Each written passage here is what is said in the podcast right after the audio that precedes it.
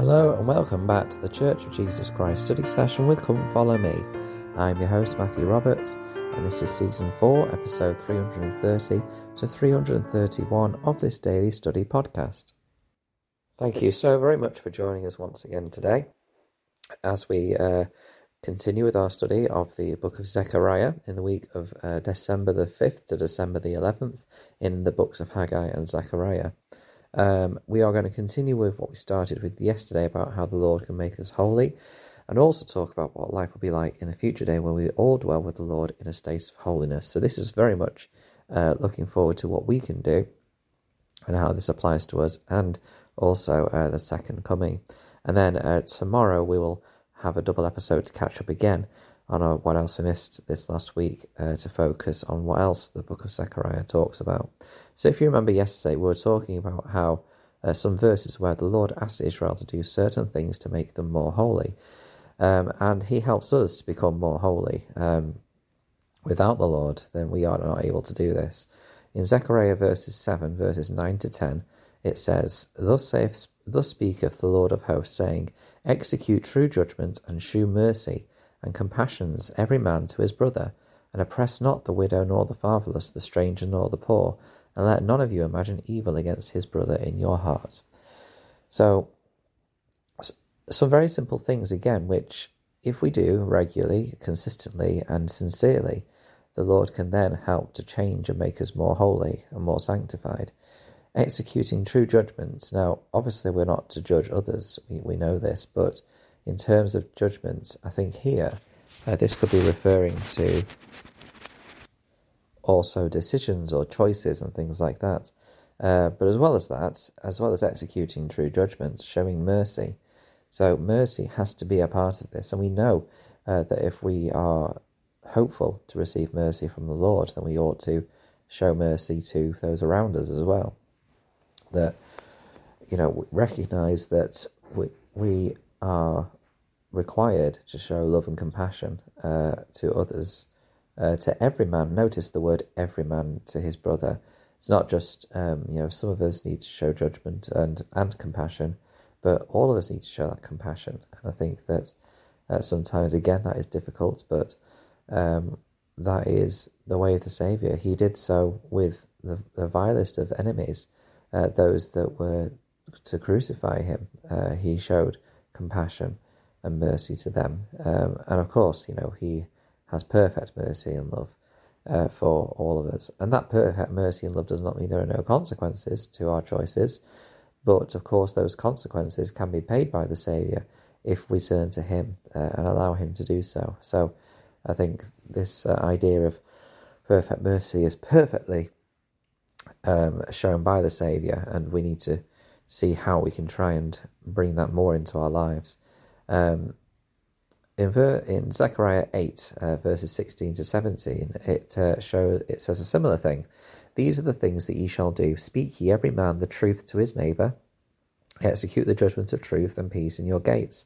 And let none of you imagine evil in your hearts against his neighbour, and love no false oath. For all these things are, are all these are things that I hate, saith the Lord. It's not very often we see in the scriptures things that the Lord hates, but we see here imagining evil against our neighbour, loving uh, false oaths. These are things that the Lord hates.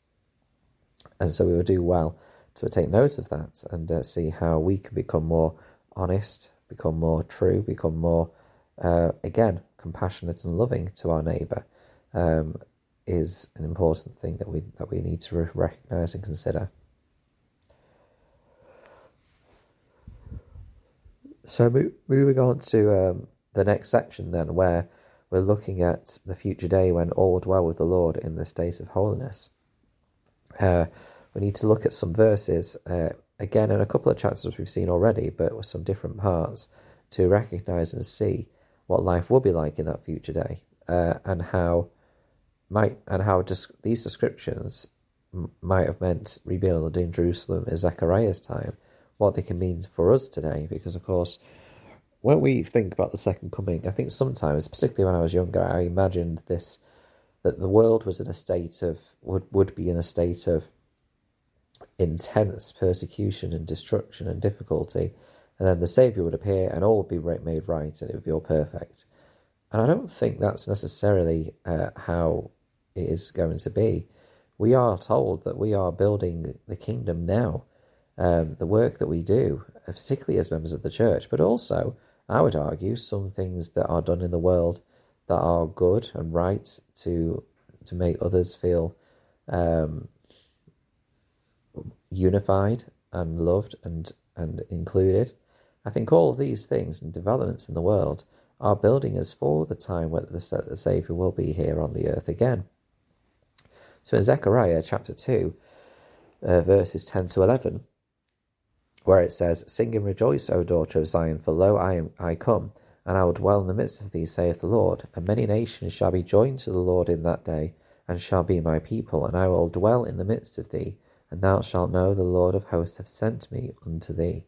Um, verses like this tell us that uh, when the Lord comes, then many nations will be ready. Uh, and that's why the work that we do today uh, in the work of salvation, in the gathering of Israel, um, is so important because it isn't the case that we can just kind of sit back and wait for the Lord to come, then do the, the kind of the bulk of the work then. Although, of course, a lot of the work will continue and be done then. Um, but we need to build it as much as we can today so that when the Lord comes, we are ready as, as Zion. Um, this is something we should be building now rather than be looking forward to, be, to build to be building when the Lord comes again. And we play an important part of that as members of His church. Um, when we move on to Zechariah chapter eight, we see um, what what it will become. In verse 3, it says, I am returned unto Zion, and I will dwell in the midst of Jerusalem, and Jerusalem shall be called a city of truth, and the mountain of the Lord of hosts, the holy mountain. Thus saith the Lord, There shall yet all men and all women dwell in the streets of Jerusalem, and every man with his staff in his hand for every age. And the streets of the city shall be full of boys and girls playing in the streets thereof. Thus saith the Lord of hosts, If it be marvellous in the eyes of the remnant of this people in, in these days, should it also be marvellous in mine eyes, saith the Lord of hosts. Um, this is um, interesting, this, because indicates to me a time of peace, particularly when it talks about the streets of the city being full of girls and boys playing in the streets. Um, I don't know about where you live, uh, whoever, wherever you live, dear listener, uh, but where we live today, the world is a scary place. Um, we don't let our children out of the house to go play in the street because it's an extremely dangerous thing to do uh, in these days. Um, and I know that, you know, in generations past, that was something that was done. Um, the world has become a place where that's more and more difficult to do. And the idea of the world being such a peaceful and happy and safe uh, place is something which we can look forward to. Something which is more difficult to build, I think, today than than Zion. Uh, but of course, building a Zion is also, I think, quite difficult to do because not only are we thinking about our wards and branches where we live, of course, we can aim to build Zion within the walls of our chapel, and that's easy, I suppose, because we are unified generally behind the doctrine of Christ. But to build it in our communities, you know, that's something we are also encouraged to try and do. That's why we are encouraged to be citizens and good citizens uh, of the community around us, to help our neighbours, uh, and that will uh, help to build that Zion as well. Um, we then get to Zechariah 14, and we see more of how uh, this um, this world with the Saviour will look. In verse 9 it says, And the Lord shall be king over all the earth. In that day shall there be one Lord, and his name one. And in then verse 20 and uh, 21 it says, In that day there shall be upon the bells of the horses holiness unto the Lord, and the pots in the Lord's house shall be like the bowls before the altar. Yea, every pot in Jerusalem and in Judah shall be holiness unto the Lord of hosts. And all they that sacrifice shall come and take of them and seethe therein. And in that day there shall be no more the Canaanites in the house of the Lord of hosts. Now, a few things I want to point out from these verses. Um, in verse 20, the, where it says, Upon the bells of the horses, holiness unto the Lord. Now, of course, I don't know Zechariah couldn't very well talk about cars and planes and trains. Um, he wouldn't have had a concept of what that meant. So in the the revelation he's received, he has been told that you know and shown that upon the bells of the horses uh, that holiness of the Lord will be written. And I don't know if that's a a literal thing. I don't know if on the hubcaps of our cars that we're going to have holiness unto the Lord engraved upon them um, when when the Lord comes again. Um, I don't know if it's a literal thing, or rather, it's perhaps more of a metaphorical um, suggestion or a spiritual suggestion that the doings that we undertake will be all for holiness unto the Lord. The actions and the work that we do will be all for His name. Uh, and as we drive around or ride on the horses that we'll be talking about here, that the focus will be to develop holiness unto the Lord. Um, I think it's just a, a nice metaphor, a nice idea, and perhaps it will be a literal uh, fulfilling as well. We, I mean, we don't fully know, and there's many layers to these revelations as well. I just thought that there's perhaps more to it than meets the eye with that one. And the same again with verse 21 every pot in Jerusalem shall be holiness unto the Lord of hosts. You know, everything should be dedicated to Him. Um, and I suppose when we think about the temple, we think about how the temple is the kind of model right now on the earth of what holiness to the Lord should look like. It is literally engraven upon the walls of our temples. Um, it's not on every pot in the temple, but it's on the wall. Um, just thinking about how our homes can compare, are the only place on the earth that can compare to the temple in sacredness. Uh, I I think I might have shared this before on the podcast, but when I was on my mission, we were obviously we were invited to a number of homes uh, to have uh, a meal, and we were invited to a particular home of a particular member.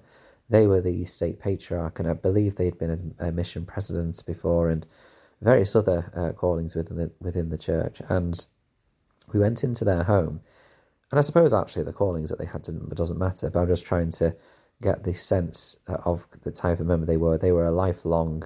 Well, actually, they were a convert, but from the point of being a convert early in the in the twenties, I believe they were a lifelong member uh, dedicated to the gospel. And when I when we entered their home, the feeling was immense. was was over. Was it was so powerful of the spirit. Um, the lighting, the pictures, the music that they played, the the tidiness, and when I say tidiness, it wasn't a model show home, um, but it was just simple. It was it wasn't grand. It wasn't anything like that. It was just simple tidy, just pure. Uh, and the feeling there was like almost the temple. Uh, and I suppose it kind of depends on what was in the home and what was done in the home, the actions that this person, these people did.